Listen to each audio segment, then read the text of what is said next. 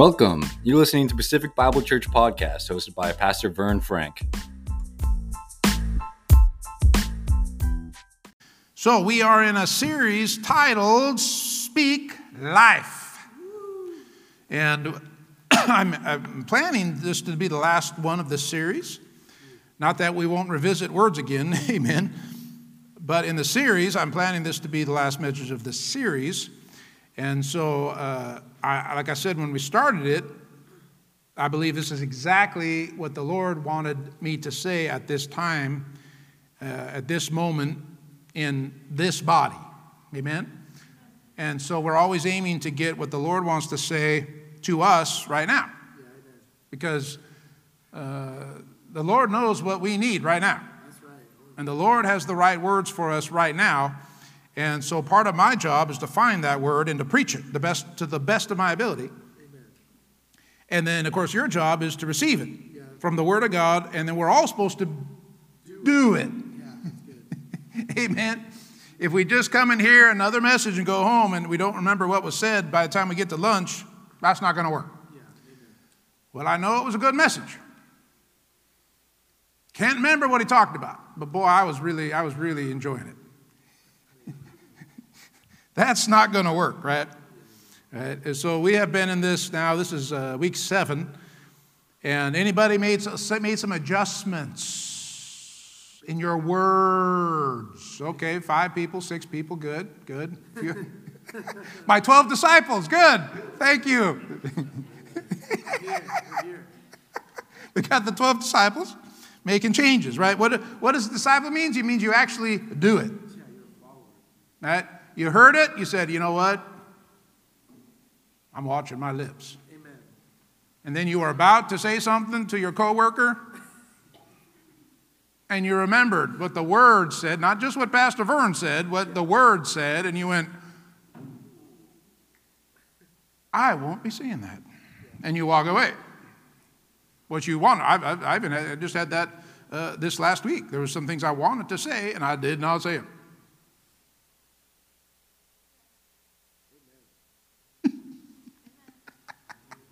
Amen.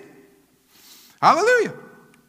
Well, this should be a major, major topic subject in, in, in the church body, right? The real church of Jesus Christ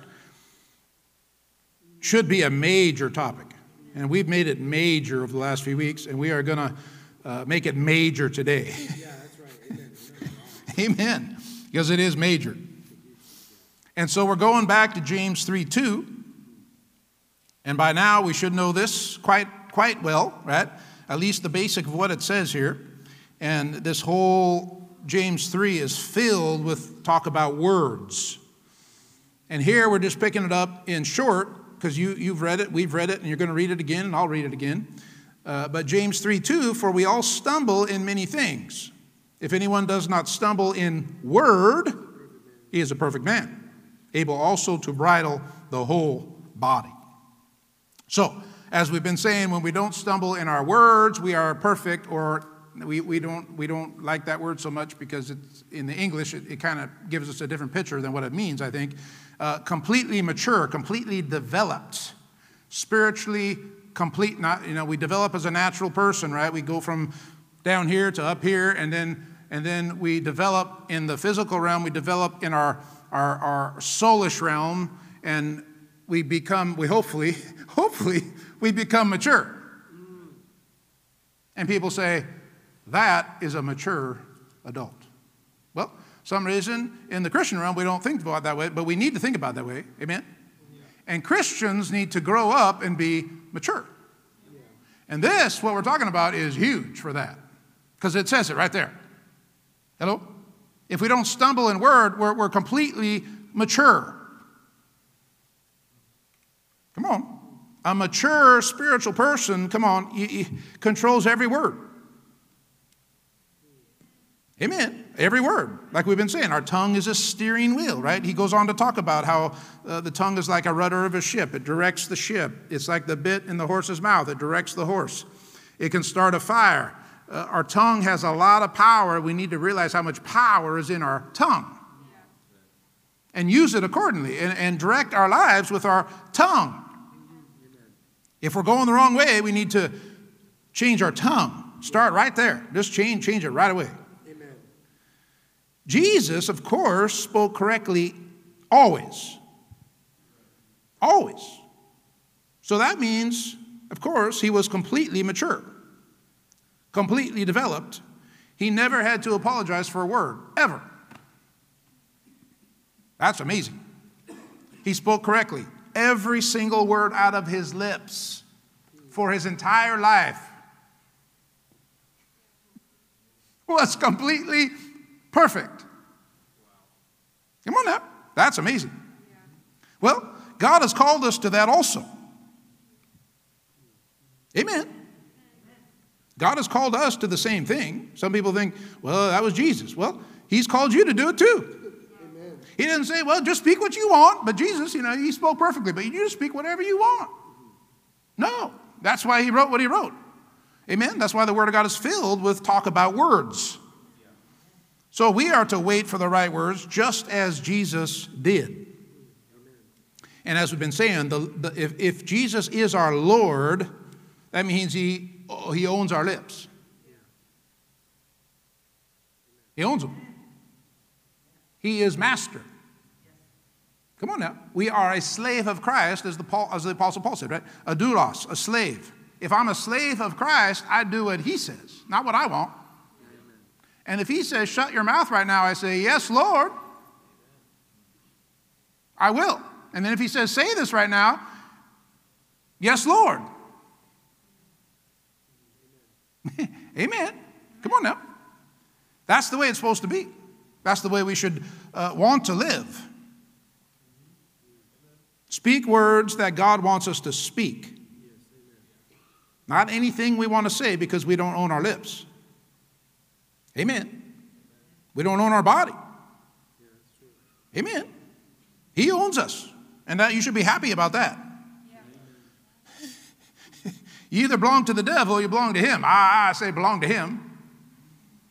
And then just follow him and you end up in the right place. Because he always leads us to good places. Always. Hallelujah.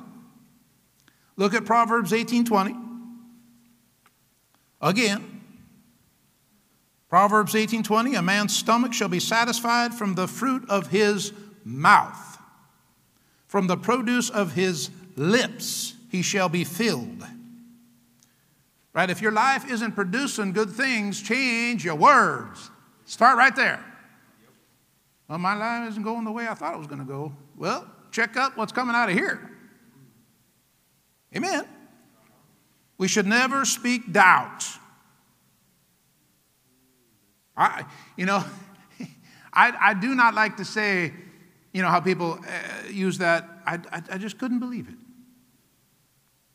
I heard a minister say the other day, and they were just talking about a, a, general, a general thing, not, not the Word of God, a general thing that was happening in their life. You know, uh, like it was just general, like, you know, like say we had a, we do have a lot of Christmas lights out, but we're going to have more out, right, Sarah? Where'd you go? We have more Christmas lights, right? And you pull up and you say, I just can't believe it. I never, I never like to say that. And that was how, that was how the minister said it. It was an explanation like that. I just, I, I couldn't believe it. And this is a faith preacher. This is, a, and I was like,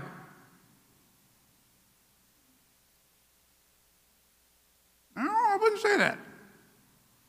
Hello? I don't like to say those words out of my mouth. And when I do, I repent of them. I don't say it. I, I just can't believe it. I just couldn't believe it. I don't say it. If I do, I repent. I say, Lord, I, I believe. It's, it's, it's, I know people think it's petty, but I'll tell you what, if you want to live God, the God kind of life, it's not petty.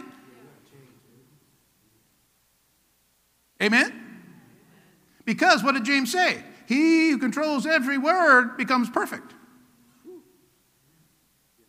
Every word, not just 90% of my words, 100%. Now, a good explanation if you saw a bunch of Christmas lights, maybe that's cool.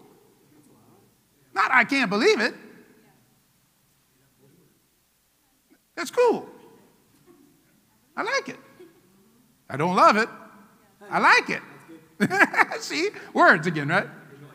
People pull up, oh, I just, that's another one you hear a lot, even from ministers. You're like, ah, I don't know. I love that. I just love that pizza. That was so good. Oh, come on now.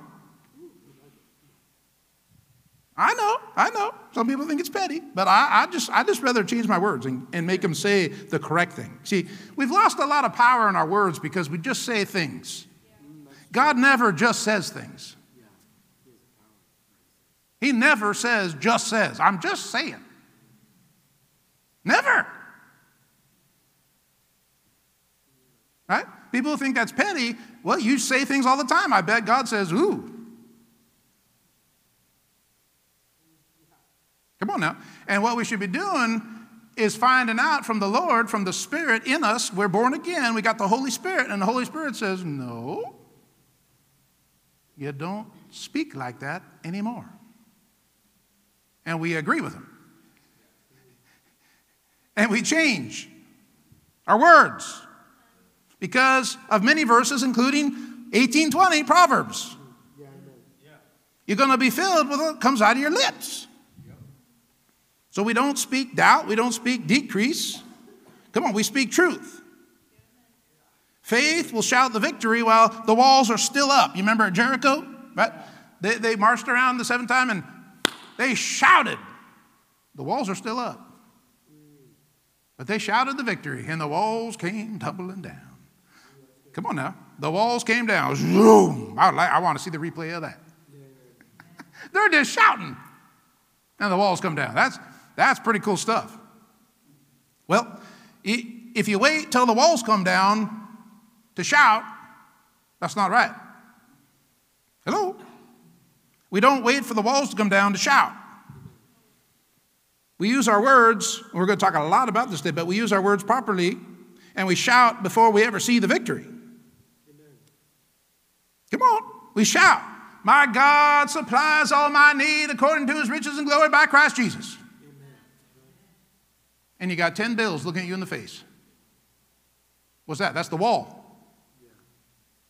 That's the wall. And you're shouting the victory. My God supply. You got a you got a disease in your body. My and he shouted, right? By the stripes of Jesus, I was healed. Well, the wall, in that case, is the disease. See, all the, all the Old Testament are types and shadows of what we're to face now. And there's walls in our life that we need to, we, they need to come down. They need to come down, amen. Just like Jericho walls needed to come down. Well, the walls need to come down. Well, we got to come against the walls and we got to shout the victory before the wall comes down. Amen. That's where a lot of people miss it. They won't shout the victory before they see it. Well, that's not faith. That is feeling oriented. That is not how God asks us to operate. The wall is up, and they just look, keep looking at the wall, right? Uh, uh, you got to keep looking at Jesus, just as Carnder said, right? You got to keep looking at Jesus, keep looking at Jesus, keep looking at Jesus, keep looking at Jesus, keep looking at Jesus. Come on. And if you're looking at Jesus, you're going to be excited. You're going to shout the victory because you know you got the victory in Christ Jesus. Woo, glory. Hallelujah. Woo, come on. You ready, you ready to get something this morning? Or you want to go home and eat lunch? All right. All right, we got some, we got, we got 12. We're going to be filled with what comes out of our lips. We got to we got to speak the victory now. Greater is he who is in me than he who is in the world. Amen. You're facing a wall where it looks like it looks like you're going to lose. It looks like the devil's going to win the battle. Come on, uh, David looked like he was going to he was going to lose the battle. Didn't it? it looked like he was losing for sure. I mean, uh, shepherd boy going. Uh, come on, but he knew who he was, and he went out and killed him with ease. He didn't. Man, he didn't even get dirty. You watch a sports game and the baseball player, some of them, some of them look like they haven't even played the game yet. They're all clean, white. And their, their, their uniform is perfect still at the end of the game. You're like, well, did he play the game? I don't know. Then some guy's been sliding and stealing bases and falling and catching pop flies and dropping, and they're just filthy. Yeah, yeah they played the game. I like that. They played. They're serious. I like serious Christians. Amen. I like it when Christians are serious about the things of God. And God really likes it. And if we're serious, we shout the victory while the walls are still standing. That's good. That's good. Amen. And that is Bible. And that is truth. Hallelujah. Glory. Because we're going to be filled with what comes out of our lips. Let's go to verse 21. Again, of course. Death and life are in the power of the tongue, and those who love it will eat its fruit. So, what we say is a matter of life and death. And that is the truth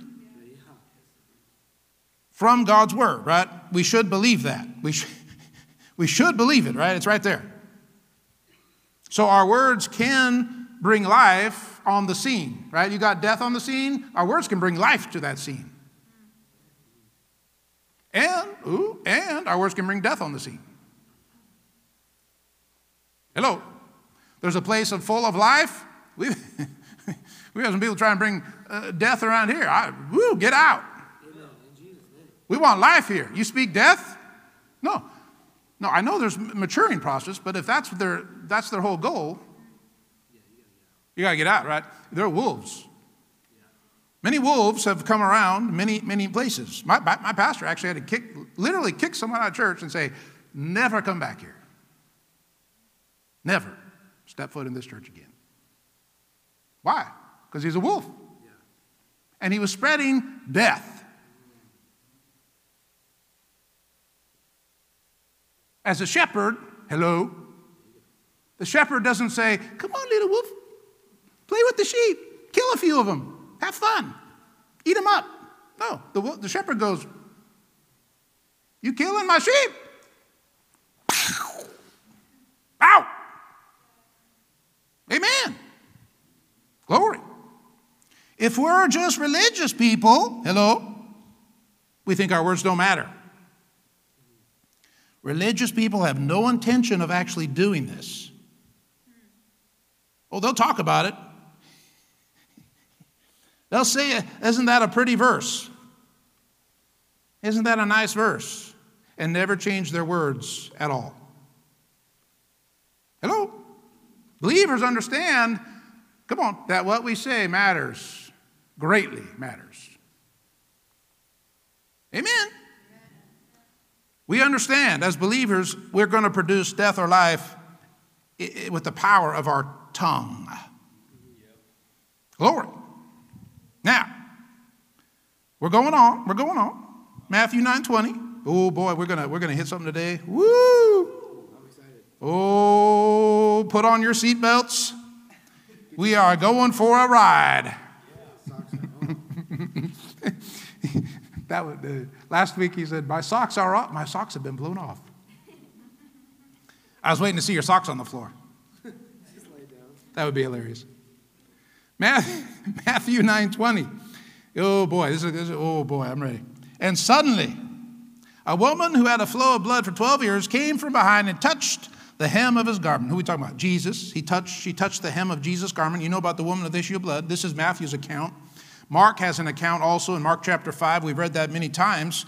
But the woman with the issue of blood comes to Jesus and touches him, and you know what happened, right? Who knows what happened? She, power went out of him and she got healed. So notice she had that problem for 12 years.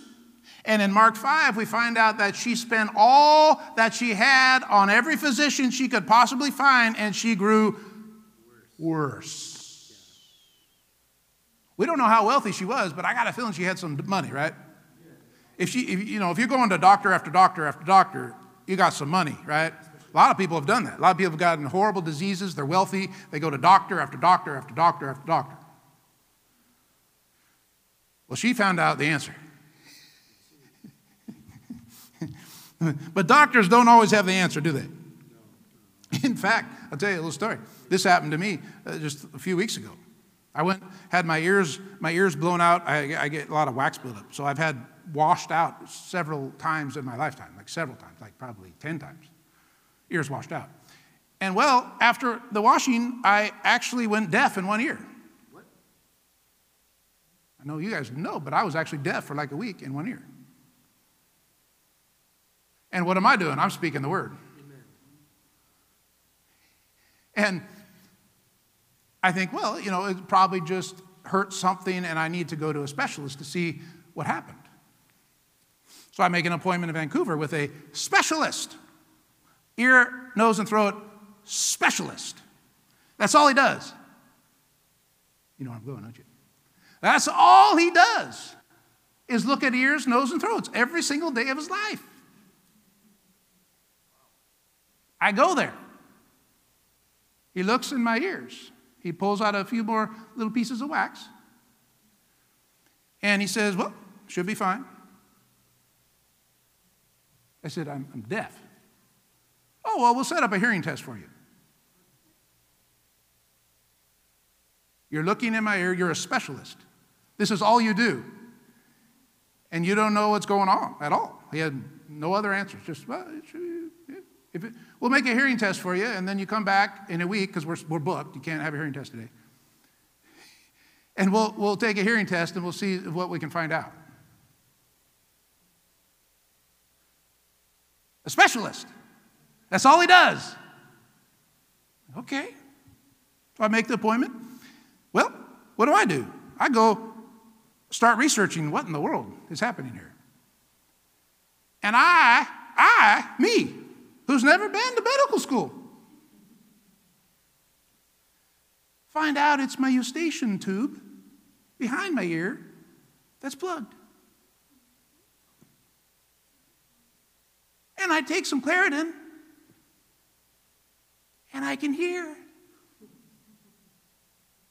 A doctor who does this every single day of his life doesn't say, and it might be your eustachian tube.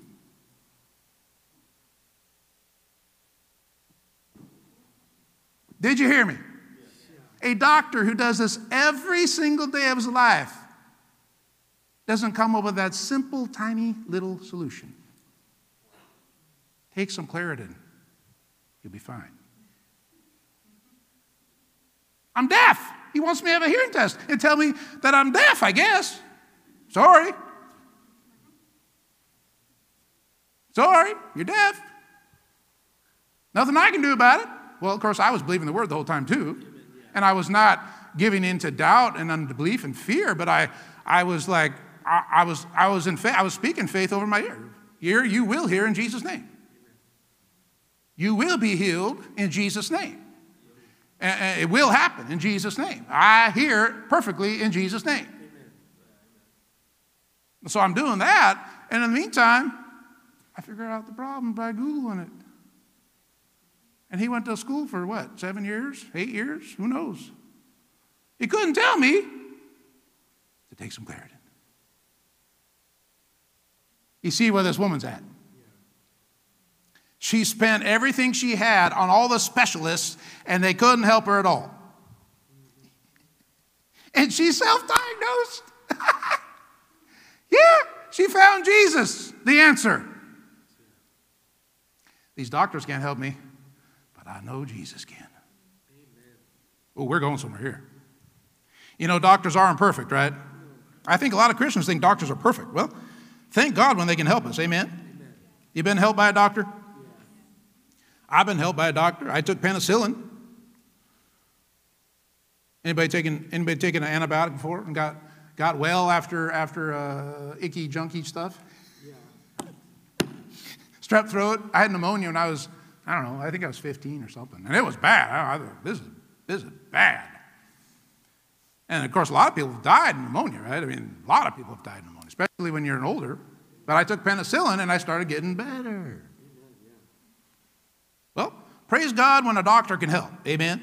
But if they can't, who do we always have on our side? Jesus. Jesus. God. This woman who had this for 12 years did not give up. Hello? So we learn just from that, you never throw in the towel on anything. Hello? Yeah. you never throw in the towel and give up. Amen? You always remain in faith. I don't care how long you had it. That's for somebody today. I don't care how long you had it. Well, I had this, I had this condition for 15 years. I just, no, you don't just. You believe God. I'm believing God and I'll keep believing God. And I always believe God. Every day of my life, every minute of life. You know, in God's eyes, 15 years is nothing. It's like a second. I had, she had it 12 years. That's like a second. To God, that's a second. She had, she had it for a second. Come on now. You there? Is my mic on? Come on. We remain full of faith no matter what. We never give up. Amen. As soon as you throw in the towel, it's over. Right? Rocky. Rocky. Remember Rocky, right? He's about to throw in the towel. The coach is on the, the ropes. He's about to, and Rocky gets up and mm, he takes him out. I like, I like that. You never throw in the towel. Come on, you always fight. I told you the story of the, the minister I know who, whose wife was sick with cancer, and she, she was fighting every way spiritually, physically, natural remedies, everything they knew to do, they were doing. They were confessing the word, they were, they were doing everything. But she said at one point, she said, I am so tired of fighting. I'm so tired. A few days later, she did. Threw in the towel. Hello? This lady didn't throw in the towel. And, verse 21, for she said to herself, it's okay to talk to yourself. Notice she doesn't say, she said to her mom, she said to her dad, she said to her aunt. No, it says she said to herself. If I only may touch his garment, I shall be made well. Said to herself. If only I may touch his garment, I shall, I shall, I shall be made well. This is where we're going today. Come on. I shall. Is that bold? Is that confidence? Yes, faith is confident and it is bold. The Amplified says, For she kept saying to herself, If I only touch his garment, I shall be restored to health. Now, this brings out the meaning from the Greek that we miss in this translation that she kept saying it. That's like, that's like when it says, be filled with the Spirit, that means be continually filled with the Spirit. Over and over and over and over and over. That's what this is. She continually said it. She said it over and over to herself. Come on. She knew if she touched him, she shall be restored to health. She shall be made well. And if you don't know right there, this is really interesting. The word well is, well is health in, in the Amplified. Well, which is, was really good actually, but that word is sozo in the Greek, and we've talked about sozo before, right? It's in my book. We talk about sozo because that's that book's about salvation. And sozo is the word for saved or salvation. And so, sozo means saved, it also means healed, it also means whole. When we get sozoed, we get it all. Amen. That's part of the good news. That's why it's the gospel, which means good news, and so many people want to leave out the good news in the good news. And they've taken the good news and made it slightly good news. Never said that before, but I like it. They've taken the good news and made it slightly good news. You go to most churches, you will not hear the good news. You will not hear all of it. That's why we're called, our, our, our, our, we're not a denomination, but this, this type of church is called a full gospel church. Because we preach all of the word.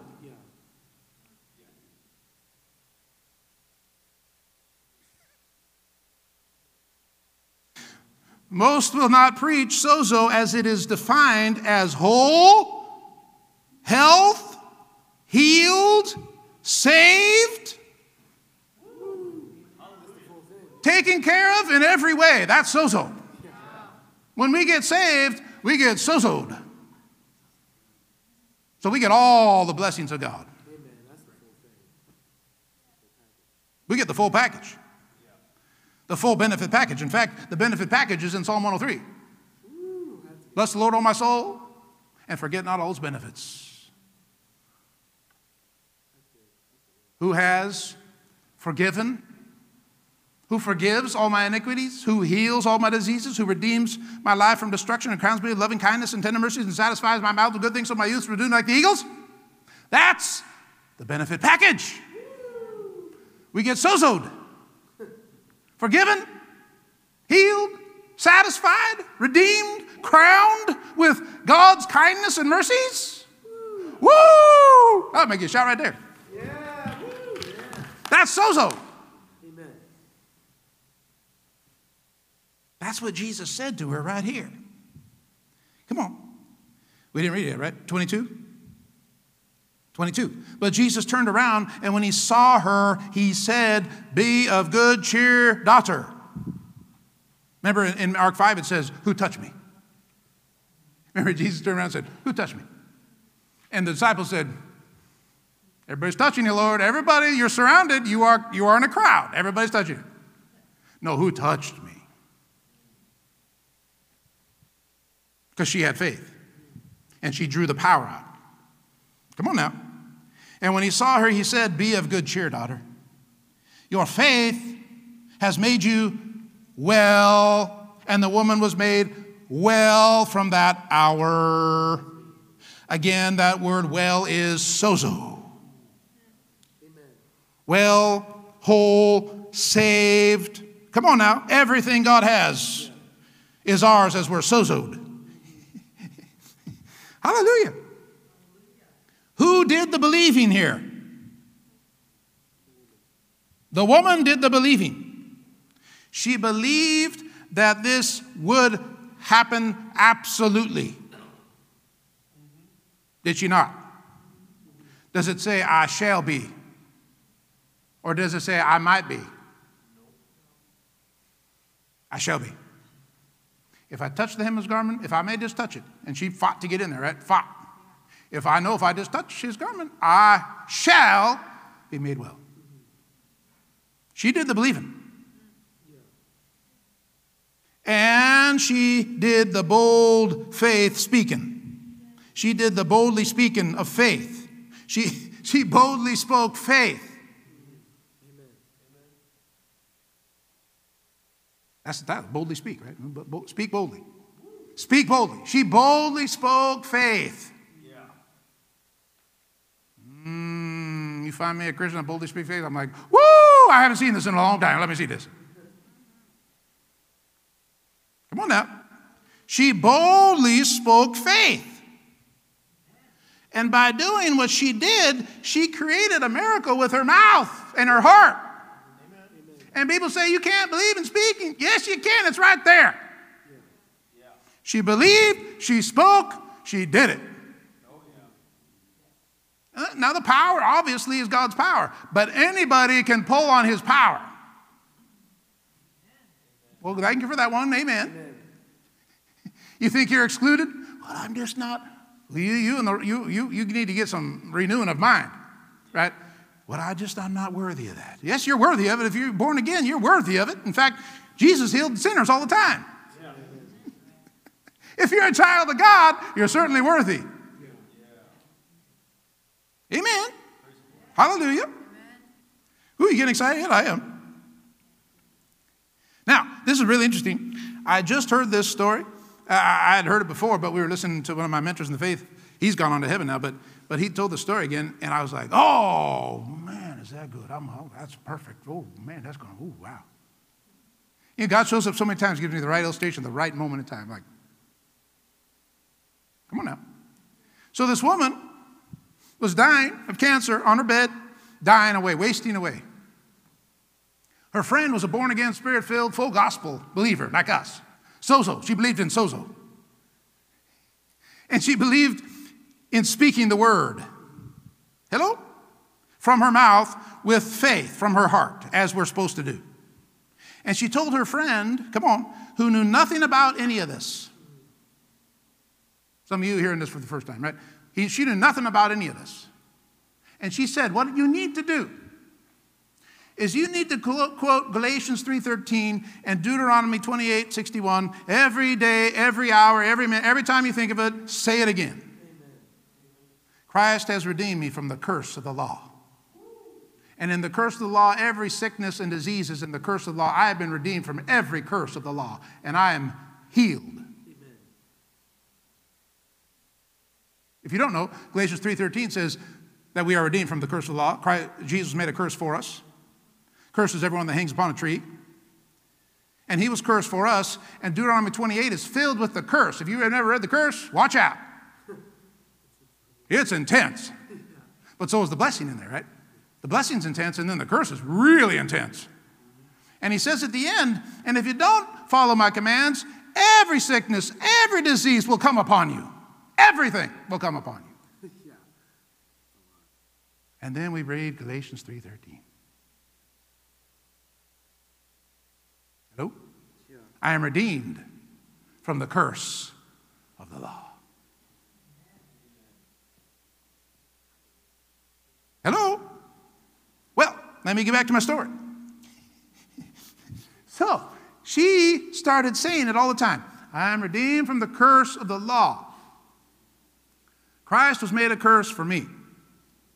I am healed of all sickness and disease. The curse of the law has no part in me because I am redeemed from the curse of the law according to Galatians 3:13.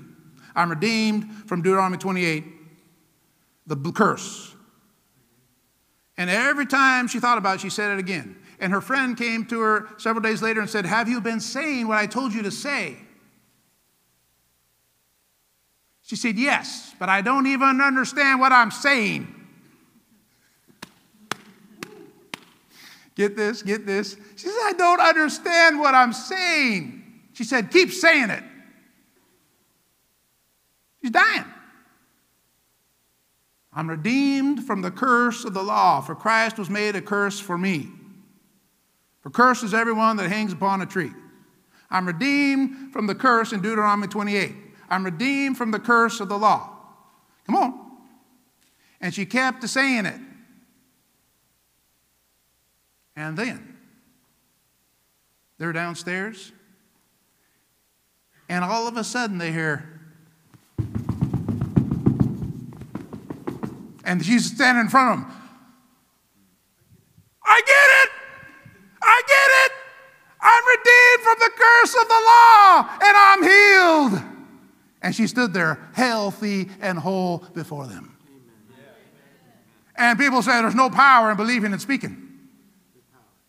Oh, there's tremendous power in it. And we just saw it with a woman with issue of blood. And, and there's many, many stories. Come on. That being one. Hallelujah. Of when we boldly speak it out of our mouth. Even though she didn't understand what she was saying, but then it hit her heart. Amen. Yeah. That's why I often say we don't quote the word enough. We don't speak the word enough because we don't have it in our hearts. We have it up here in our heads. Well, she had it in her head. Obviously, she kept saying it. Christ has redeemed me from the curse of the law. Christ has made a curse for me. Curse everyone that hangs upon the tree. What am I saying? Why do I keep saying this? I keep saying, she told me to keep saying. Come on. And then what? It hit her heart. And she got up healed. That's why we say all the time around here, we got to have a revelation of the word. We got to get it from our head down into our heart. We got to we got to really actually believe, right? We got to see it. As Peter, when he saw that Jesus is the Christ, he saw it, right? He saw it. That's revelation. Hello?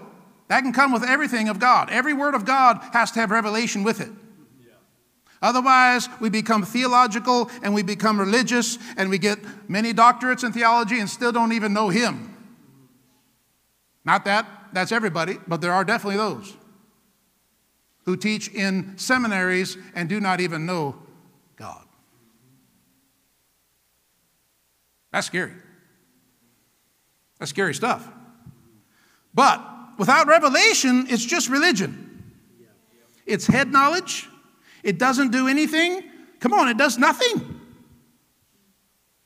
In fact, it destroys.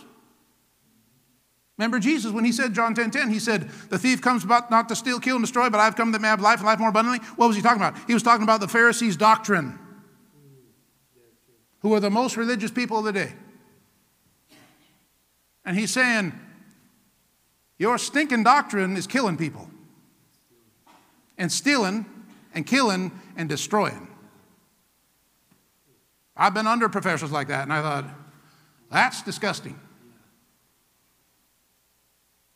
You dishonor God with those words. Come on now. Hallelujah.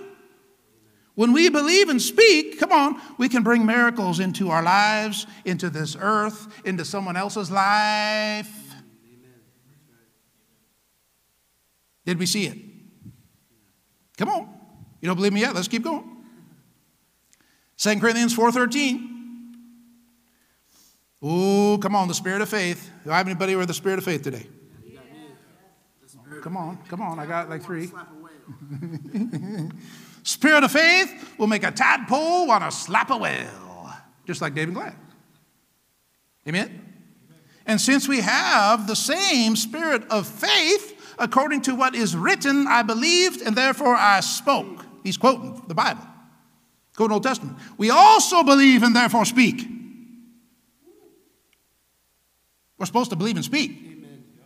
That should be normal for every Christian. That should be done by every Christian. Doers of the word do this. Yeah, the sad fact is that most people don't ever do this. And what do they say? They say, You just never know what God's going to do. If you hear that, you have found a religious person. Yeah, they don't know the You just never know. Yeah, I know what God's going to do, actually. Yeah, amen, yeah.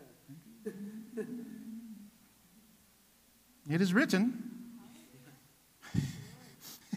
they say, I sure hope God shows up. That's not faith. That's not believing and speaking. That has nothing to do with Bible. Nothing. Come on now. See, if you haven't noticed, most people will go negative when you start to boldly speak with faith. They say, Whoa, brother. Whoa, who do you think you are? And you tell them who you are. I'm a child of the living God. That's who I am. And God told me to live like He told me to live, and I'm going to live like that, and I'm believing and I'm speaking.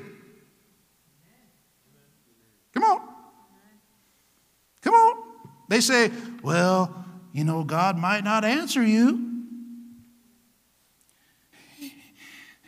They tell you how their faith didn't work. They tell you how they tried that stuff. I tried that, it didn't doesn't work, brother. I tell you, I tried it. That's your problem right there. You tried it. You don't try faith. Well, I'm just trying to get saved. No, you get saved. You believe, you confess Jesus is Lord. Same way works for everything in faith. Amen. I'm not trying to get healed, I am healed. Hallelujah. Hallelujah. Praise God. Woo, glory. I tried that, Pastor. I tried it. Ooh, ooh, this is a big one. They say, don't get your hopes up. That's the opposite of faith. No, Bible hope, do you know what Bible hope is defined out defined as? Confident expectation that it will happen. Now, worldly hope, that's a whole different thing, right? Worldly hope, that's why we say people are wishing and hoping that God shows up. That, that is a worldly way. Bible hope, godly hope says, He's coming through for me. Amen. That's hope. Like we have hope, we have hope of heaven, amen? We have hope of heaven. What, what we should know, right? Absolutely, when we leave this earth, whether through rapture, whether through death, we are going into the presence of the Lord Jesus Christ. We have hope. And Paul talks about that when he talks about being caught up. Comfort one another with these words. Come on, why? Because we have hope of what is to come. And when we're looking at this evil world we live in, come on, every day, if you look at the news, which I, I rarely do, I go, this is an ugly place. But we have hope that soon we're going to be out of this place. That's a good hope to have, amen? And it's not a hope and a wishing, it's a hope that we know is coming to pass. That's Bible hope. We know it's coming to pass. Faith is now, hope is later. That was good, I just came out. Hope is something you know is coming, like, like, like eternity, like being in the presence of God. You have hope that it's, it's coming and it will be done, it will be so. That's my hope, and I know it is happening. It's confident expectation, it's going to happen. Faith is now. What's our verse? Now faith is the substance of things hoped for, the evidence of things not seen. Faith is now. Faith is now. Faith is right now, and faith is now, and faith is now, and faith is now, and faith is now again. Amen. Faith is now, and faith is now, and faith is now. Faith receives right now. Jesus said, Believe you receive when you pray, and you shall have it. That means you believed when you received. You, you, you, you received when you believed. You prayed, you believed, you received, you had it now. Now. Faith is now. You're not hoping. You don't even have the confident expectation that someday it's going to pass. You got it now.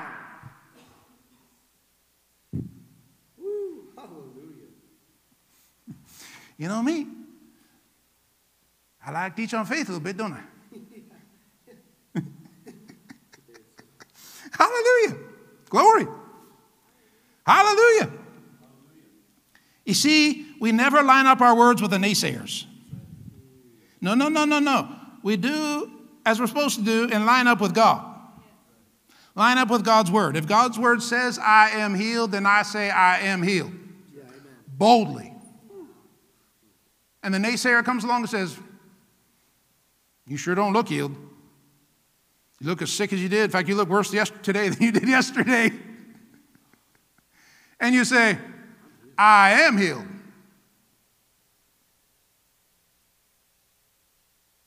Hello? Come on. We line up our words with God's word. Does God's word say it? Yeah. By his stripes you were sozoed? You were healed? Actually, actually, if I'm not mistaken, that word in, in that specific verse, 1 Peter 2.24, is may I, may I, o may, if I said it right, may I, o may. It means physically healed. People have told me, oh, brother, that's spiritual healing. You see, you're healed in your spirit. I said, no, actually, it says physical healing right there. And it should be translated that way also. It's like Daniel 3.18, right? Yeah. We were talking about the other day again. Daniel 3:18. It should be translated. It should be added to make people have the proper understanding. If you throw us into the furnace, our God will deliver us, O king. If you don't throw us into the furnace, we will not bow to your gods. That is revelation right there. And that'll change your life right there. And so we agree with that. Come on, we speak boldly. I am free. Like, like I told you the story about the guy, the minister told the guy who was addicted to cigarettes, and he said, I want to be free, right? A lot of times, whatever you're addicted to, if it's any, any, it could be anything. It's not just cigarettes, it's whatever it is, right? You have to agree with God that you are free in Christ Jesus. And so you start speaking like you are free, and the man, the man, the minister told him, every time you light a cigarette, say, I am free. Every time you buy a pack, say, I am free from this addiction. I am free, I am free, I am free. And he did it for several weeks, and he came in to church, and he, he was smiling, and the minister knew what had happened. And he talked to him after service said, I'm free. I am free. I am completely free. I, I, I have no desire for it at all. What, what happened again? Just like the woman who said it didn't know what she was saying, it dropped into his heart and he realized he was free, but he said it in the present tense that I am free. Most Christians will never do it. They just say, well, I'm an alcoholic and I'll always be an alcoholic. That's what they do in AA, right? And Christians go down there and they say it. They say it. They should never say it. They should stand up and say, You see, I'm a Christian and I believe the Bible. And the Bible says I'm free in Christ Jesus. So I will not say that. I will say I am free from alcohol, and I will always be free from alcohol. Glory. Amen. Hallelujah. See, if God says every need is met, we agree with Him. Come on, God supplies all my need. See, we always proclaim the truth boldly. Why? Because it is true. Boldly speak the truth. Maybe we'll rename it there. I don't know. We'll see. James 4. Oh boy, watch out. Here we go. Here we go. Now, you know, I like to clear up things that people have religious traditions with, and this is one of the cows we got to tip over today. We call them the religious cows. And you push them over, now I guarantee there's going to be a moo. When we push this cow over, oh. James 4:13, come now, you who say today or tomorrow we will go to such and such city, spend a year there, buy and sell and make a profit. Whereas you do not know what will happen tomorrow. For what is your life? It is even a vapor that appears for a little time and then vanishes away. Instead, you ought to say, if the Lord wills, we shall live and do this or that. But now you boast in your arrogance. All such boasting is evil. Now, you know, like I said, I want to clear this up a little. Many people have been confused by these verses. And I'll tell you what happens when they're confused by these verses. They say this all the time. They say, if it's the Lord's will to everything. Did you hear me? They say, if it's the Lord's will to everything. You met some of those people?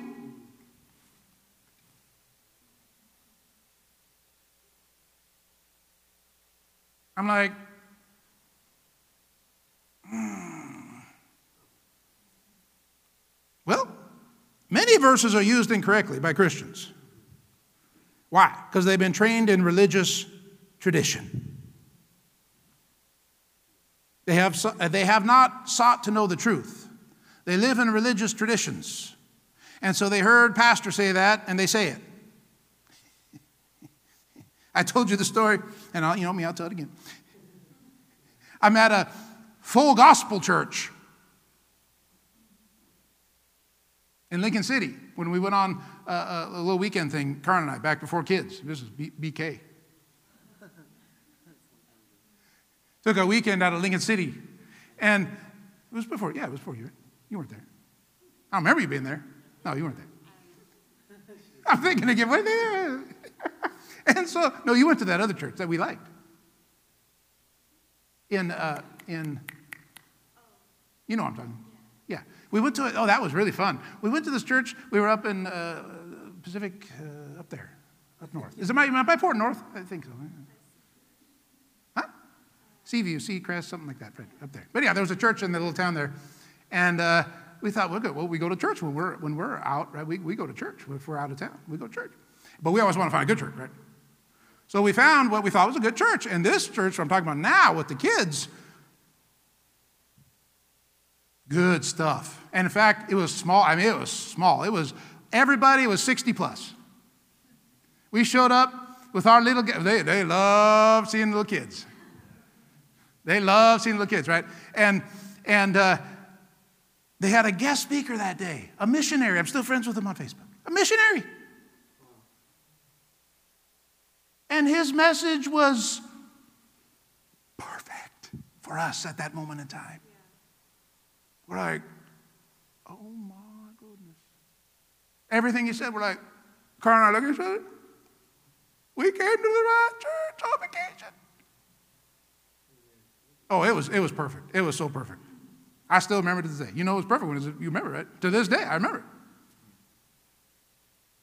But on top of that, on top of that, boy, they surrounded us and they were, oh, you know, probably little kids helped a lot, but I mean, they, they surrounded us, loved on us, and, and, and at the end, uh, we were talking with the pastor and the guest speaker and his wife and his wife, and, and we're up there and we're telling them our situation. We had just come back from Iowa. This is, I mean, this is a huge transition time in our lives. And, um, and uh, they're, they're, oh man, they're ministering to us. They're praying for us. I mean, we got so blessed that we were just blessed our socks, socks came off. In this little tiny church, in this little tiny town with 60 plus, not people, but 60 plus age group with I don't know, 20, 25, 30 people, whatever. Got our socks blessed off. Well, now I'll get back to my story. So we're in Lincoln City, and uh, we're going to what I do is full gospel. They got they got on their walls. God heals, right? Uh, they got it all. And and I told you before, he gets up, has a healing line, prays for the sick. He says, "I want the sick come up. I want to pray for them." And then he says, "If it be Thy will," as he lays hands on them. And I was like, "Oh." Please, no. Why? That's not the Word of God. Come on, that's religious tradition. Jesus never ever said, If it be thy will, when they was talking about healing. Never. Never. Come on.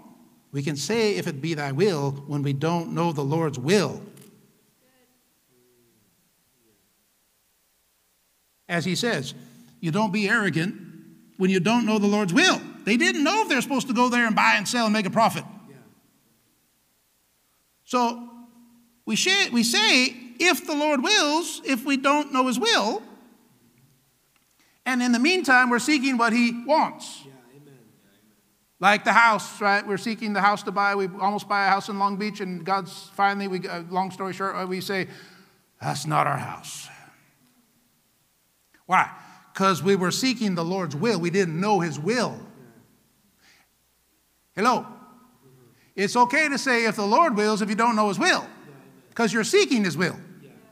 And if they're, they're seeking His will, should we go and sell and make a profit here? They better be seeking the Lord if they should go and buy and sell and make a profit there. Amen. They should be seeking the Lord. And if they say, if they just say it off the top of their heads, we're going over to Astoria and we are going to sell at the farmer's market and we are going to make a profit.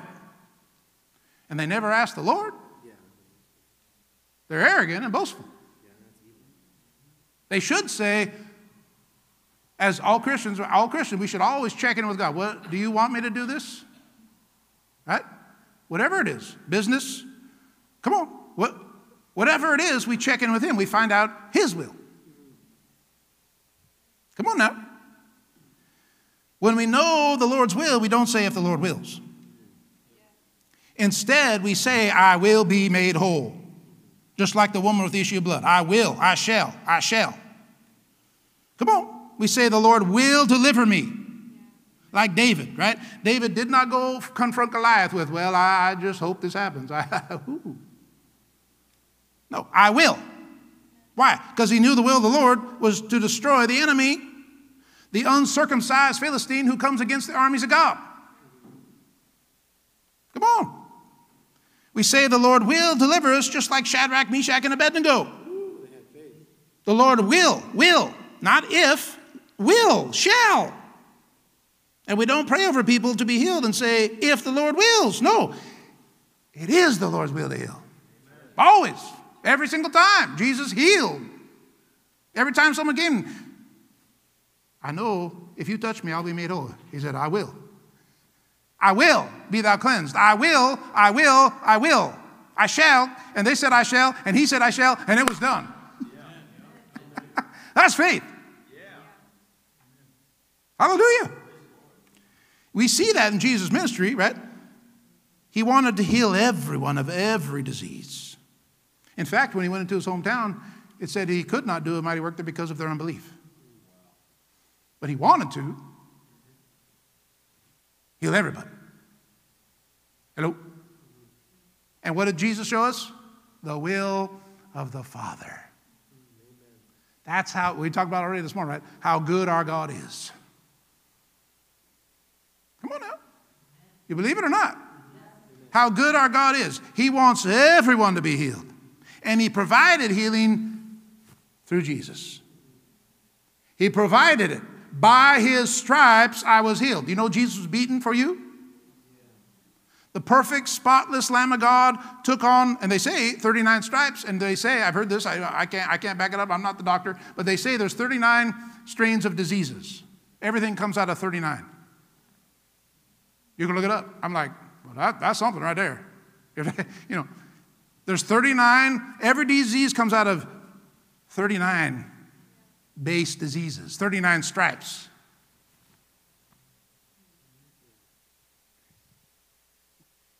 Hallelujah.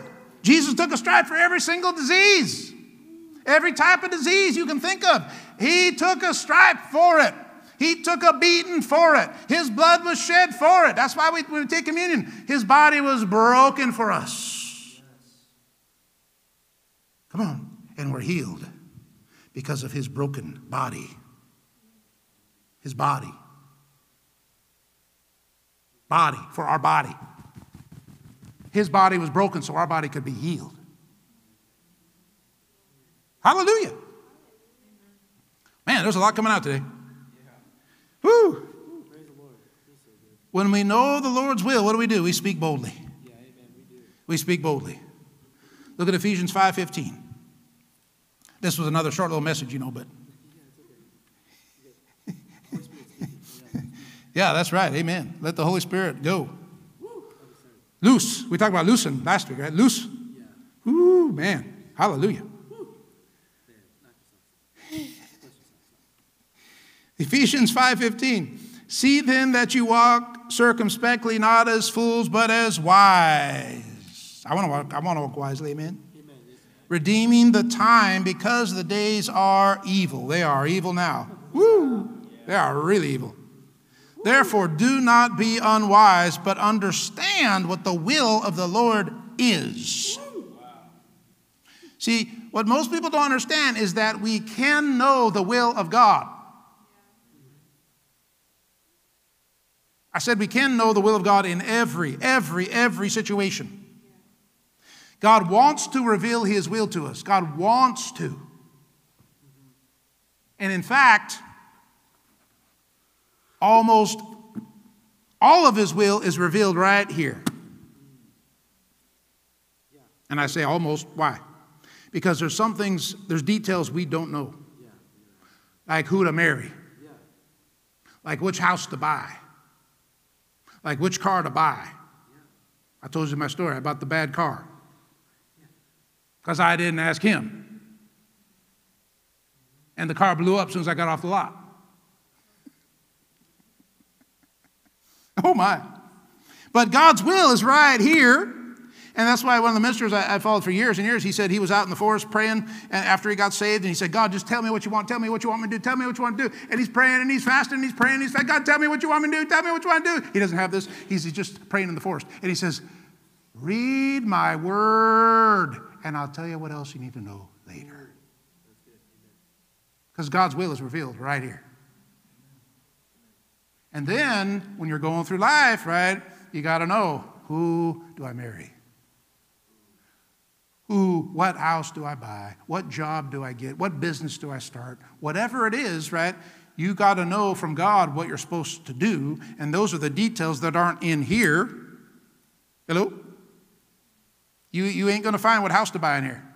But you're going to get the word in you. And that word's going to abide in you. And you're going to know God is good. Hello?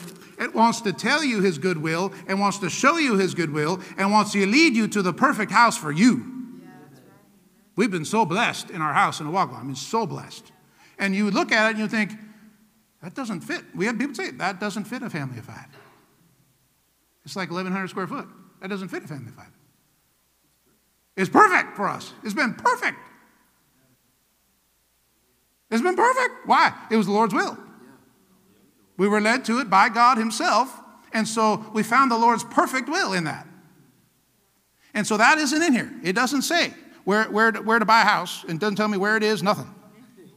But I know God is good. I know God wants to supply all my need. I know God wants to lead me and guide me into good things. Come on. No good thing will He withhold from them that walk uprightly, Psalm 84 11.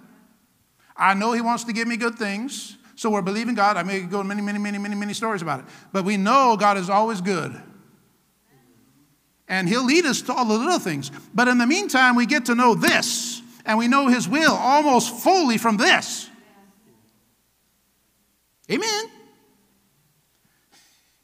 Come on. When we know the will of the Lord, we never ever say if the Lord wills when we know His will. That is disgusting.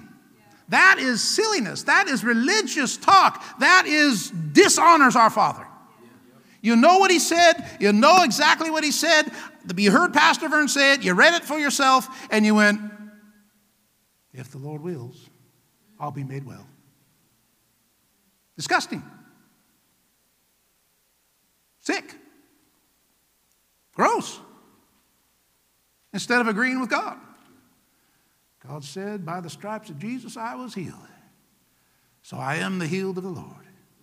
And as the woman said, I've been redeemed from the curse of the law, for Christ was made a curse for me. And so every curse under the curse of the law in Deuteronomy 28, I have been redeemed from. Amen. And then say it again. Hallelujah. Hallelujah. Praise God. Never dishonor God by saying if the Lord wills when you know his will. Now, if you don't know His will yet, find it out. Amen? Find it out. Let's go to Genesis 22. We're going to see some more of this. What are we talking about? We're talking about bold speaking faith, speaking bold faith today. Speaking boldly. Genesis 22 1. Now it came to pass after these things that God tested Abraham and said to him, Abraham. And he said, Here I am. That's a good thing to say to God. Here, here I am. I'm ready, God. What do you want? I'm ready. Then he said, Take now your son, your only son Isaac, whom you love. This is all a type and shadow of Jesus, too, right? This is all a type and shadow of Jesus, who, who God sent Jesus, whom he loved. And go to the land of Moriah and offer him there as a burnt offering on one of the mountains of which I shall tell you. A burnt offering? My son? Burnt offering? That's a test. So Abraham rose early in the morning and saddled his donkey and took two of his young men with him and Isaac his son. And he split the wood.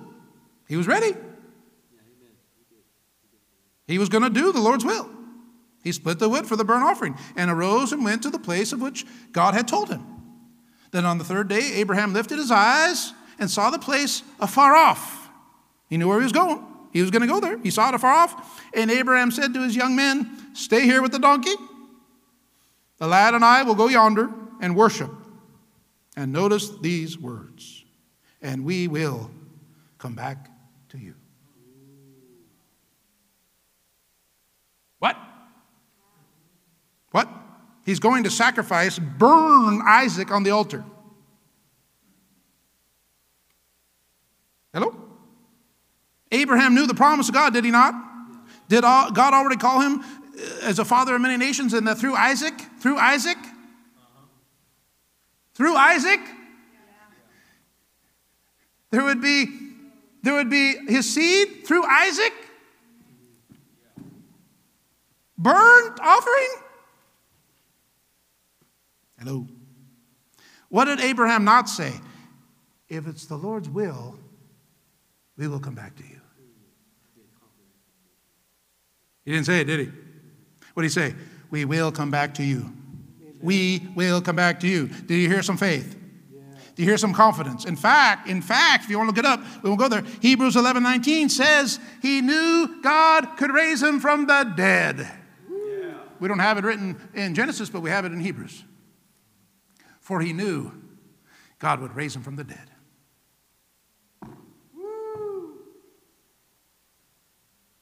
Is that faith or what? God said, I got to sacrifice him. I know God's promise. I know what he said. I know through Isaac, well, I'm going to be a father of many nations. I know it's happening. So I'll go offer him and God will raise him up. Here we go. Yep. Wow. Wow. You see, when we know the promise of God, we never ever speak against it. If he had said, oh, get this, if he had said, if it's the Lord's will, we will come back to you. He just spoke against the will of the Father that, the, that he knows, the will of God that he absolutely knows that through Isaac, come on, the, the, the, he was going to have seed through Isaac to be the father of many nations. If he says, if it's the Lord's will, whoo, he's now entered doubt and unbelief zone. That was worth it coming today and combing your hair. I hope you comb your hair. Never ever speak against the will of God once you know it. Yeah, amen. Never. Never speak against the will of God. When you know the will of God, come on, you stick with it no matter what it looks like, no matter what it seems like. I'm going to sacrifice Isaac. It doesn't look good, but I know that the promise of God is real. I know it's coming to pass. I know it. I know it. It will happen. Amen. And that is speaking boldly, speaking with faith. Yes. Glory. Come on. Look at Psalm 48. We're, we're, we're going. I know it's hard, but uh, you know, you, you, just, you just get up, take a stretch. We got a lot more. I mean, we got Psalm 48. Now remember, Psalms were meant to be sung. They would sing these, and in fact, Israelis still sing the Psalms today. They sing them. These are Psalms. So we're going we're gonna, we're gonna sing these. Sarah's going to sing them. No, I'm just. And, and many of the Psalms are filled with faith words. And we're going to look at some faith words right now. Psalm 48 I will both lie down in peace and sleep, for you alone, O Lord, make me dwell in safety. Woo! Amen. That's faith. I will both lie down in peace and sleep, for you alone, O Lord, make me dwell in safety. That's pretty good. That's pretty good. I just made it up. Notice the words, I will. He doesn't say, I sure hope to lay down tonight and have peace and sleep. I sure hope so. I sure hope it happens tonight because last night I didn't sleep so well. But I sure hope so tonight. He says, I will both lie down in peace and sleep for you alone. Oh Lord, make me dwell in safety. If you're having trouble sleeping, say that right there. And keep us saying it, just like the woman with issue of blood. Keep us saying it. Amen? I will lie down in peace and sleep. I will. I will. I will. I will. When we know the will of the Lord, we say, I will. Now, never disagree with that verse again. Amen. Did you hear me? What we, what we just talked about. Never, ever disagree with the will of God. You found out the will of God for your sleep, agree with it. I will lie down in peace and sleep. Some of you having trouble sleeping? I will lie down in peace and sleep. And if you think it's not a working, don't even think that thought. Cast down those thoughts and imaginations that exalt themselves against the knowledge of God, 2 Corinthians 10 5. You got to say it again, I will. I will both lie down in peace and sleep. I will. For you alone, O Lord, make me dwell in safety. A lot of people can't sleep nowadays because they're so worried about this earth. You make me dwell in safety. This is David, who people trying to kill him all the time. Right? Saul, Saul's after him. Yeah. oh my, what a story, huh? Some crazy stuff in the Old Testament. You think, wow, that is something. Let's look at Psalm 23 1.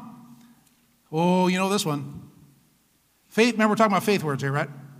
Boldly speaking, the Lord is my shepherd, I shall not want. I shall not want. I shall not want. I mean, the Lord is my shepherd, I shall not want. I shall not want. You like that? I think you write that song, so go ahead and write that one. Notice those words I shall not want. Do you hear doubt in those? I sure hope God comes through. I sure hope if, if, if, everywhere. Oh, if God, if, if. No, no, I shall not want. But once we found out the will of the God, which we just did about that right there, we never disagree with it. I was a good place? Amen. Amen. Thank you. We never, ever disagree with that. The Lord is my shepherd. I sh- do, do the sheep worry about getting food? They're taken care of, and they know the wolves are going to be beaten up. The Lord is my shepherd, and He is the good shepherd. He's the good shepherd. Hello. So we know I shall not want. The Lord is my shepherd. Are you getting this? The Lord is my shepherd. Boldly speak it out of your mouth. Never, ever disagree with that again. Amen. Psalm 23 4. Let's jump down to 4. We could go through, you know, tons of these, right? But we're hitting a few, few highlights. Yea, though I walk through the valley of the shadow of death, I will. Do you hear a will again? Do you hear a shall? Do you hear positive? Do you hear faith? I will fear no evil. For you are with me, your rod and your staff, they comfort me. He's going he's to take care of the enemy. He's going to direct us. He's going to show us the right way to go. Come on, let's go this way. Let's go this way. Will you do it? The wolf comes in, boom. Hallelujah. You there? Okay. This is bold faith words. He doesn't say, I might fear a bit or I should fear a bit. He says, I will fear no evil. I will. Nah, I will fear no evil. I will have no fear in my life, right? We've been not begin the spirit of uh, fear, but a spirit of power, love, and a sound mind. Amen. So we never agree with fear, never agree with it, never. Never agree with fear. Well, I, I should be afraid in this situation. No, I will fear no evil. He, how did David face Goliath? He feared no evil. Yeah. yeah. You bunch of wimps, I'm just going to kill him. I'm not afraid of him. All right. And he took him out. Come on. He says, You are with me. You are. You hear it positive. Do you hear, you hear bold faith? He doesn't say, I hope you show up. He doesn't say, You never know what God will do. He says, You are with me. You are with me. You are with me. Come on. Faith boldly speaks what we know. Do we know this? Are we finding out the will of God right now? Yes. And we should never, ever disagree with it, ever. Verse 6, 23, Psalm 23. Surely goodness and mercy shall follow me all the days of my life, and I will dwell in the house of the Lord forever. Surely goodness and mercy shall follow me all the days of my life, and I will dwell. I can't sing it. And I will dwell. Sorry, you should be able. I should dwell in the house of the Lord forever. Come on. They sang these as confessions of their faith in their God. We should do. Amen? Come on, you can't get more positive than this. We don't say, I hope the Lord is good to me. No, He is. He's good. His goodness and mercy follow me. I hope God comes through, through for me. No, we talk about God's goodness following us. God's goodness follows me around, right? That's why we say from the Deut- Deuteronomy 28 and the blessing, I am blessed going in and I'm blessed going out. I'm the head, not the tail. I'm above and not beneath. I am blessed. I am blessed. I am blessed again. I'm blessed in the country. I'm blessed in the field. I'm blessed everywhere I go because God's goodness and mercy follows me all the days of my life. So I'm blessed. And we say it again, and we say it again, and we say it again, just like the woman with the issue of blood. We don't ever stop saying the truth from God's word and we never, ever disagree with it. Come on, I'm preaching, Barry agreeing.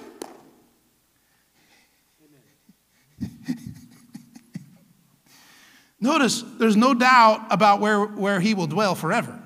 Should we, should we have doubt about living with God forever?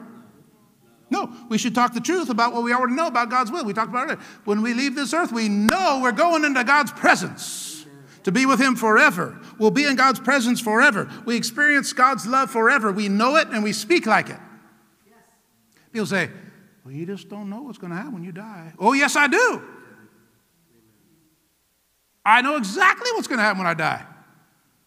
I'm going to check out of my body and go right into the presence of God. Why? Because I know His will. So I will never disagree with God's will, and that's where I get in a lot of trouble with people.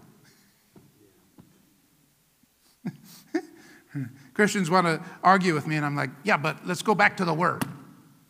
I know what His will is already. I'm telling you His will, but you want to argue with His will. Don't argue with His will. Agree with it.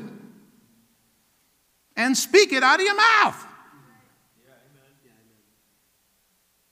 Come on, Psalm 118, 6. We're almost there. The Lord is on my side, I will not fear. What can man do to me? Are, are you hear some faith there? We should really like those words right there. We should, oh man, we should like these words. And we should say these words. The Lord is on my side, I will not fear. What can man do to me? You know, you know, many Christians would consider this heretical talk. Brother, how dare you be so arrogant? You tell them, Do you know I'm quoting the word of God? But you just don't know what God's going to do. I've heard it many times, many times. Come on. You're so arrogant. You're so fanatical.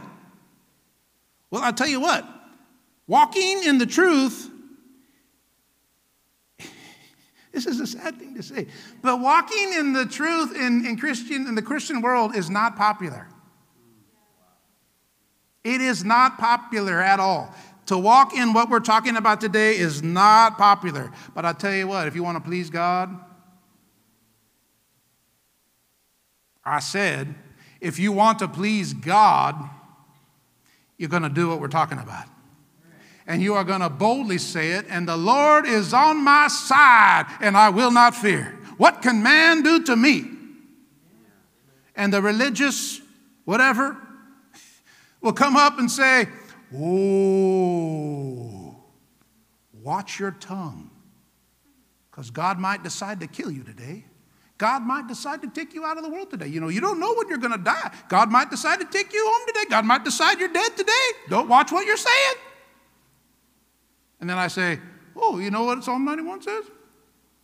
With long life, he will satisfy me and show me his salvation. With long life, well, they never have an answer for that. I don't know why. why? Because they're not living in the Word, they're living in religion. No, we want to live in the Word, amen? Live in the truth, live the truth, speak the truth, and whoever, come on, whoever gets mad at you, you just say, I just keep living for the truth. Thank you. Because I guarantee if you live the truth, you're going to have people mad at you. Guarantee. Preview of tonight. Sneak peek. 3 John 2. There's only one chapter in 3 John. So, verse 2, 3 John 2. Beloved, I pray that you may prosper in all things and be in health, just as your soul prospers. Is that the truth? Does God want us to prosper in all things? Absolutely. And yet, if you speak this to many Christians, they'll say, Whoa, watch it, brother, watch it. God might decide to take you out with sickness today. No, He wants to prosper me in all things, and He wants me to be in health. And I'm going to stick with what the Word of God says every single time. 3 John 3, go on. For I rejoice greatly when brethren came and testified of the truth that is in you, just as you walk in the truth. Hello? You walk in the truth? What did you just say? You want to walk in that or not, right? As you walk in the truth, I have no greater joy than to hear that my children walk in truth. This is the word of God. Of course, it's spoken through the Apostle John, and John is filled with joy that his children walk in truth. You don't think God's pleased when we walk in the truth? Oh, yes, He is. Oh, he's very pleased when we walk in truth. And that's why, remember when Jesus said to the Roman, I haven't seen such great faith in all Israel. He was pleased that someone actually had faith. Someone was actually walking in the truth. Walking in the truth. And he was very pleased. Jesus was pleased. Hello? You, you, you want to walk, if you walk in the truth, you're going to please God. Amen. It doesn't matter who you please in the natural realm. It does not matter. You cannot please people. Ooh, that's a whole, that's a whole subject right there, isn't it? That just came out. You, you want to be a people pleaser? You will not make it. You definitely won't make it in ministry. Come on. People pleasing, no, no, no. You please Him. You say what He wants you to say. You speak the word. You stick with the word. You stick with the truth. You stick with the word. You stick with the truth. You please Him again and again and again and again and again. And people are going to come and go. People are going to hate you. People are going to want to kill you. Did they want to kill Jesus? All the time. Why? Because He spoke the truth and He lived it. But God was pleased. This is my beloved Son in whom I'm well pleased. See, you want to you want to please God, you're going to have to do what we're talking about. You're going to have to stop being a whiny baby. God does not like whiny babies. Now, when they start as a Christian, you're a whiny baby. I get that, right? Immature babies cry and whine. We know that in the natural realm. We certainly know it in the spiritual realm, right? We got some babies that cry in this church. I'm not just. I'm not just talking spiritually, but that's true too. but babies cry. Does he ever cry? He, he's the perfect baby? I don't think I've ever heard him cry. Autumn cries a little. We won't, we won't. Is she pretty quiet? I just never heard, I don't think I've ever heard cry. Oh, at night, at night. Wakes you up, right? It's time for food. But in the spiritual realm, right, when we're, when we're babies, we cry and whine, right? But then we started growing and we mature. We become completely developed, as James said at the beginning of our whole series, the beginning of this whole message, right? We become completely developed in our words. We're no longer whiny baby Christians. We are faith filled, faith speaking, bold faith speaking believers who know the word, who speak the word, who do the word, who please their Father, who get the will of God done, who get something done for God and produce fruit for the kingdom of God. Woo! Glory. I want to take a lap now. do it. Come on. You want to please God? You got to speak boldly about Him, about what He already says. Quote His word back to Him. Say what He said. Say exactly what He said. Don't change it at all. Just say it. Come on. If we want to please God, we got to line up our thoughts with God, line up our words with God, boldly speak what we know about God. Faith boldly speaks. Faith says what God said. Faith always agrees with God. If we want to be successful, saints, we really truly want to be successful in spiritual things, in godly things, come on, we cannot disagree with God. That does not work. No, no disagree. We got to stop disagreeing with God. Stop disagreeing. Just agree with Him. Never, ever change your words to agree with the naysayer. Well, I, I, I don't, I, I want to be accepted by this person, so I will change my words to be accepted. No, never. I'm not going to talk that boldly about God because I just want to, you know, I'm losing all my friends, and uh, who cares? I lost them all. Even the ones that came back into my life found out I was fanatical Christian. They said, Oh, I can't take it. It's too much. It's too much. Come on now. Why? They want a little religion, they want a little church, but basically they want to live their life. I want, I, want, I, want to, I want to go to church. I want to hear a nice little message. I want to go home. I want to live my life, do what I want to do, go back to church, hear a nice little message, go home. You, you want to like speak faith from your mouth.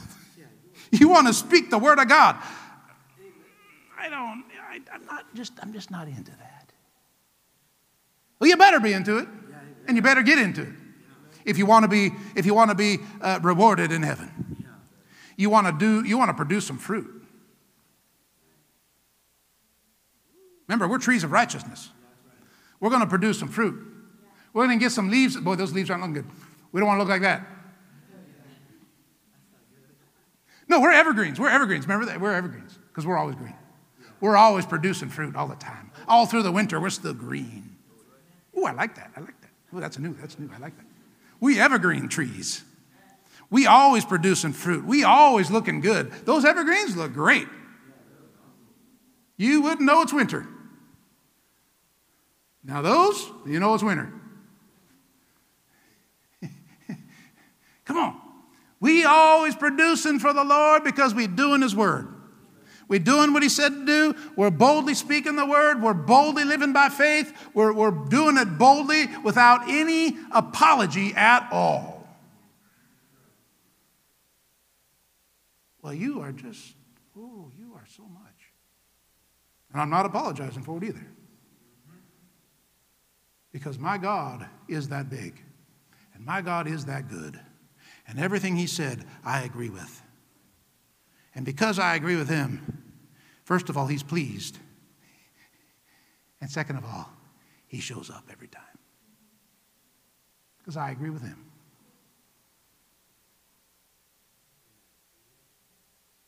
Amen? Yes. Wow. Praise God. Say this after me. I will dwell in the house of the Lord forever. Goodness and mercy follow me around. The Lord will never leave me. The Lord will never forsake me. The Lord is on my side. The Lord is my shepherd. I shall not want. Every need in my life is met. God cares for me. I am blessed going in, I am blessed going out. When I go to bed, I lie down in peace and sleep.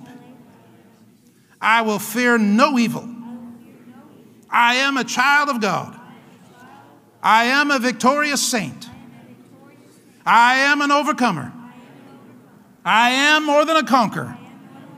I will finish my race.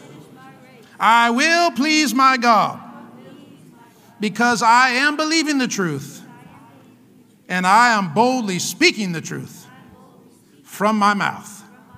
My God will always deliver me. Let's say again. My God will always deliver me. My God will always deliver me. My God will always deliver me. My God will always deliver me. My God will always deliver me. My God will always deliver me. My God will always deliver me. You getting this? Did you feel that sinking in as you said it? Because you're speaking with bold faith in who we know our God is. Just like David, just like Shadrach, Meshach, and Abednego, just like the Apostle Paul, just like the Apostle Peter. We are speaking with bold faith in our God. So I highly suggest, if you don't do it yet, start. Come on, start saying things like that every single day. If you don't know what to say, go back and listen to it. Write it down. Take it again and say it. Say it. We just did. Repeat right there. You could say it. You could repeat it. You could write it down. You could say it. Hello? In fact, I was thinking last week with the binding and loosing. There was great power in that. And at the end, we bound and loosed. Remember? And we loosed, we turned to our neighbor and loosed. You're loosed in the name of Jesus. You're loosed from that addiction. You're loosed from that uh, uh, uh, disease in the name of Jesus Christ of Nazareth. That'd be another one to go back and say again. There's the fact we've done a lot of good confessions in this series. Why? Well, because we're talking about the words of our mouth. Amen. And so we've been putting good words in our mouth, come on, and agreeing with our God. Glory. You get something today? Oh, man. I'm going to listen to that one again. Hallelujah. There is some revelation in there, and there is a lot more to get in there, right? There's a lot more to get. So we listen to it again and we get more. Amen. One more hour. One more hour. Okay, here we go. Hallelujah. Glory. Thank you, Father. I'm going to head into salvation call. Today, if you're here, you're online, you've never made Jesus the Lord of your life. I, I ask you, is Jesus your Lord? Or is he just a nice guy? Is he just a prophet? Is he your Lord? You got to make him Lord. You got to come out of the kingdom of darkness and come into the kingdom of his dear Son. All of sin, fallen short of the glory of God. The wage of sin is death, separation from God forever. You'll never experience another good thing again if you don't have Jesus as Lord be cast in the lake of fire forever if you don't know Jesus as Lord. But God, come on, God is good, and He demonstrated His own love toward us in that while we were still sinners, Christ died for us. And so the answer has been given for sin. The answer has been given for our sozo. The answer has been given for our complete wholeness in every single way Jesus. And He's given us the answer. And to come into, G, to come into Christ that's what we, when, you're, when you become a Christian, you come into Christ. That's what Paul talks about all over the epistles, his letters to the church in Christ, in Christ, in Christ. We find out who we are in Christ. You got to get into Christ to go into heaven. You got to be in Christ. Otherwise, you're still in sin. You're in Adam. That's why the Bible calls Adam, he's the first Adam, and, and Jesus is the last Adam. And through Jesus, Everything has been met through Jesus. We have the answer. Through Jesus, we have forgiveness of sin. Through Jesus, we have healing in our bodies. Through Jesus, we have every answer. Hallelujah. And when we come and confess Him as Lord from our hearts, we believe He's alive. We believe He has risen from the dead. We confess Him as Lord from our hearts. We are sozoed. And we get everything God has for us. And everything God has for us is good and we get eternal life with Him. We get to dwell in the house of the Lord forever, as we just talked about. We get to dwell with God. We get to dwell with love forever because we came out of the kingdom of darkness and came into the kingdom of His dear Son. And that's Bible. I'm quoting Bible. And so today, if you want to come out of the kingdom of darkness and come into the kingdom of His dear Son, you got to believe and confess with your mouth. So I ask you to pray this after me right now, if that's you. Dear God in heaven, I come to you in the name of Jesus. I repent of all sin.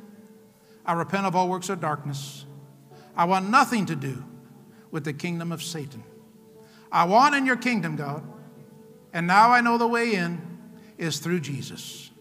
Jesus is the way, the truth, the life. I believe Jesus is alive. He's seated at your right hand. And I confess Jesus is Lord. From my heart, I believe. Jesus, you're my master. You're my Savior. You're my Lord forever. Heavenly Father, teach me your ways. Show me your ways. I will walk in them. I will do them. I will be an obedient child in your kingdom. Thank you for eternal life. In Jesus' name, Amen. If that's you today and you want to get busy for the Lord right away, you, you, you really want to do something for Jesus, you want to be the tree of righteousness, go out and be a bold witness for Jesus today. Amen. Secondly, devour the Word of God. Thirdly, get involved in an on fire church. What we talked about today, a full gospel church that preaches the full gospel.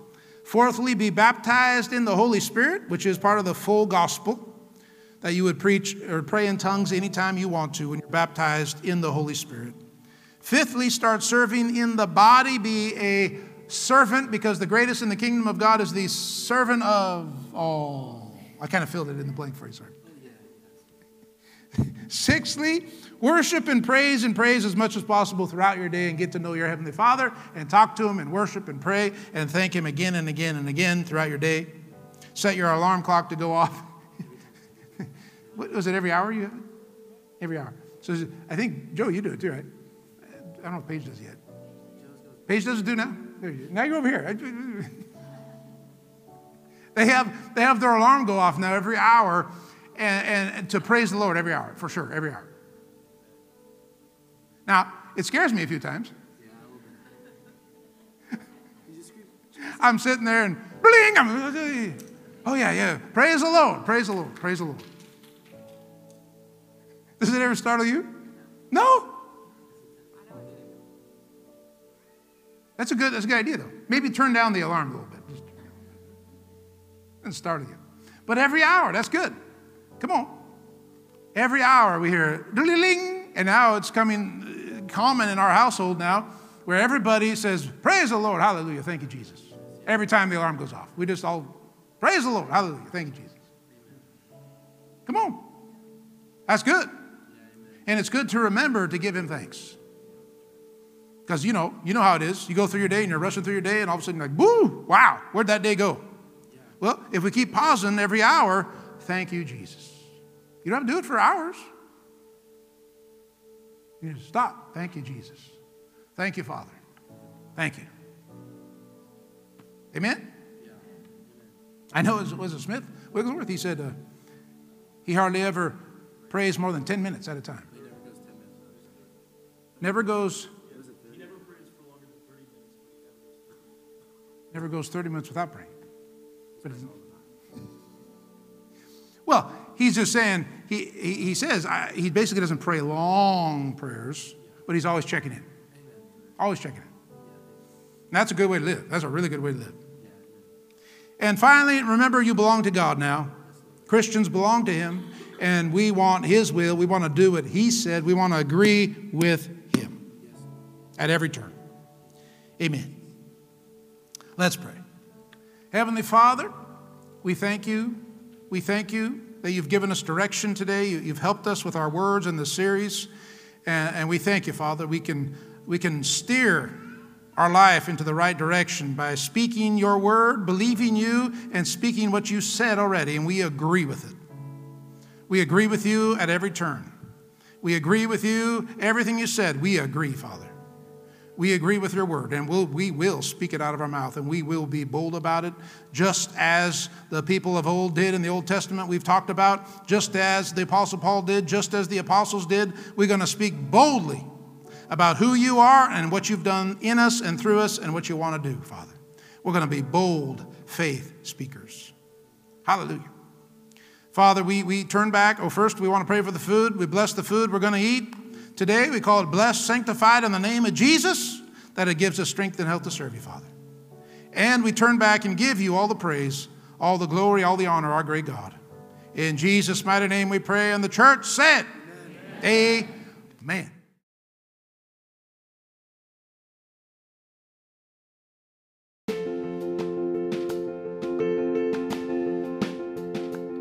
Thanks for listening. Please be sure to like this podcast and subscribe to our YouTube channel.